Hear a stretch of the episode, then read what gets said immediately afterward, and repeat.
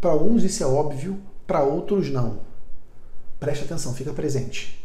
Uma empresa de contabilidade é uma empresa de educação.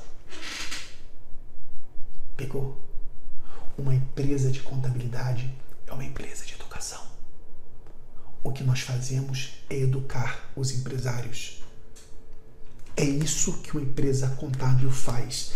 Não é somente processar obrigações, não é somente cumprir as obrigações acessórias, transmitir arquivos. Não é isso, ou não é só isso.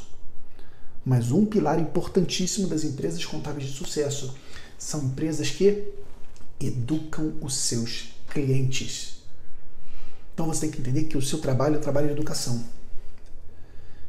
E muitas vezes eu já vi isso na minha empresa, tá? Eu posso apostar que isso já aconteceu na tua empresa.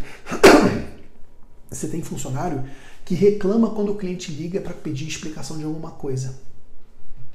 Que acha ruim quando o cliente manda e-mail perguntando sobre algo.